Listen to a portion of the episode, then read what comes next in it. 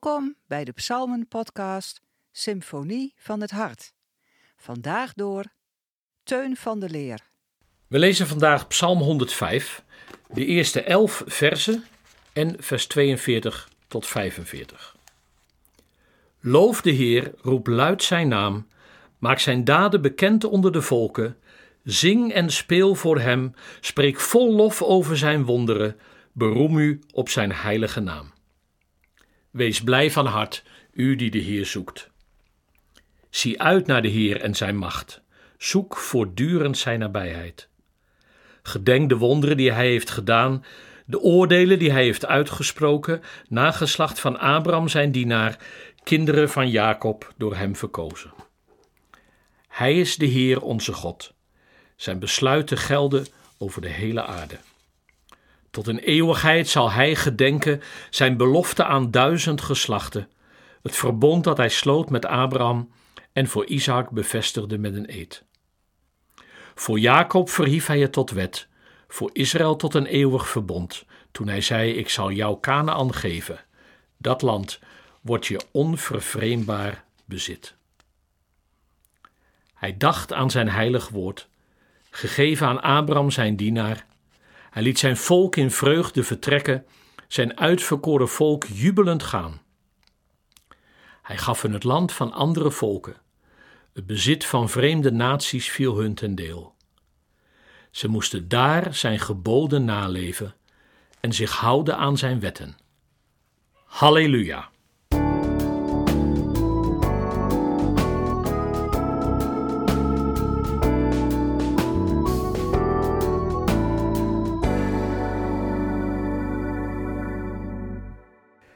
Het is vandaag vijf mei en in Nederland vieren we de zevenenzeventigste bevrijdingsdag van de nazi-terreur gedurende de Tweede Wereldoorlog.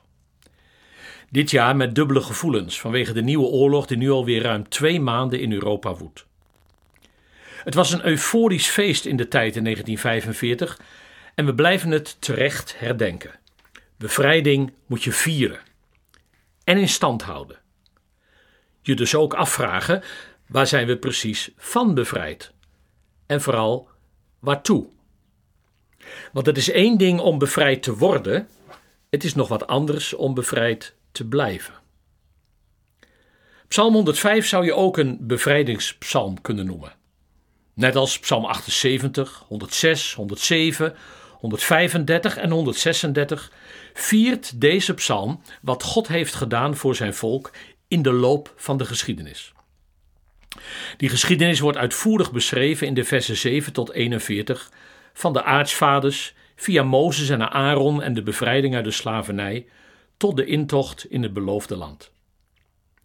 Daaraan vooraf gaat een intense lofprijzing met maar liefst elf oproepen om God te loven in vijf verzen.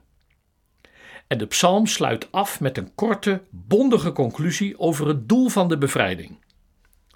En dat alles omsloten met een krachtig halleluja. De psalmen honderdvier tot en met honderdzes zijn de eersten van meerdere reeksen zogenaamde halleluja-psalmen in dit laatste derde deel van het psalmenboek. Hiervoor heeft er nog nooit een halleluja geklonken in de Bijbel. En het woord zal na de psalmen pas weer opduiken in het boek Openbaring, hoofdstuk negentien. Zoveel halleluja's klinken er dus niet eens in de Bijbel. Maar als ze klinken, is het opletten geblazen. Dan heeft het vaak een diepe, rijke betekenis. Hier klinkt het in het kader van het gedenken van Gods bevrijdende daden. Gedenk de wonderen die hij heeft gedaan, de oordelen die hij heeft uitgesproken. We hebben het eerder over het belang daarvan gehad, met de woorden van een Poolse rabbijn: vergeten is ballingschap, gedenken is verlossing. Wat in deze psalm bijzonder is, is dat het gedenken hier heel mooi gemotiveerd wordt door Gods gedenken. In respectievelijk vers acht en tweeënveertig. Ik citeer: tot in eeuwigheid zal hij gedenken zijn belofte aan duizend geslachten. En hij dacht aan zijn heilig woord, gegeven aan Abraham, zijn dienaar. Wij mogen en kunnen gedenken omdat God aan ons heeft gedacht en zijn eigen beloften gedenkt en vervult.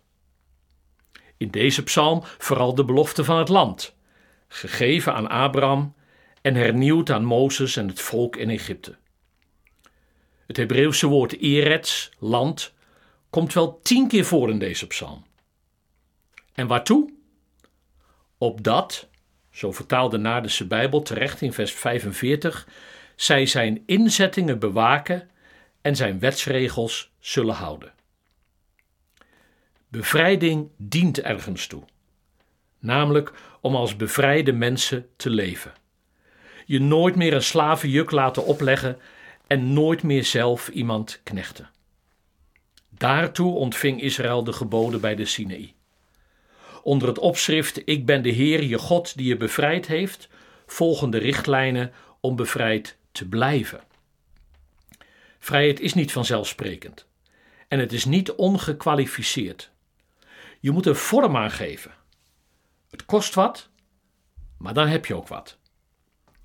Gedurende de Tweede Wereldoorlog hebben velen hun leven gegeven voor het herstel van de democratische rechtsstaat. De vrije pers, onafhankelijke rechtspraak, vrijheid van godsdienst en geweten, waarborg voor rechten van minderheden als Joden, Roma, Jehovah-getuigen en homoseksuelen. In Oekraïne geven velen hun leven ervoor vandaag. Het zijn en worden nooit vanzelfsprekendheden. Vrijheid en verantwoordelijkheid horen bijeen als twee kanten van dezelfde medaille. Zo schrijft ook de apostel Paulus erover in zijn vrijheidsbrief aan de Galaten in hoofdstuk vijf vers dertien en veertien. Broeders en zusters, u bent geroepen om vrij te zijn. Misbruik die vrijheid niet om uw eigen verlangens te bevredigen, maar dien elkaar in liefde, want de hele wet is vervuld in één uitspraak. Heb uw naaste lief als uzelf. Zo kan het ook vandaag een mooie, dankbare en kostbare bevrijdingsdag worden.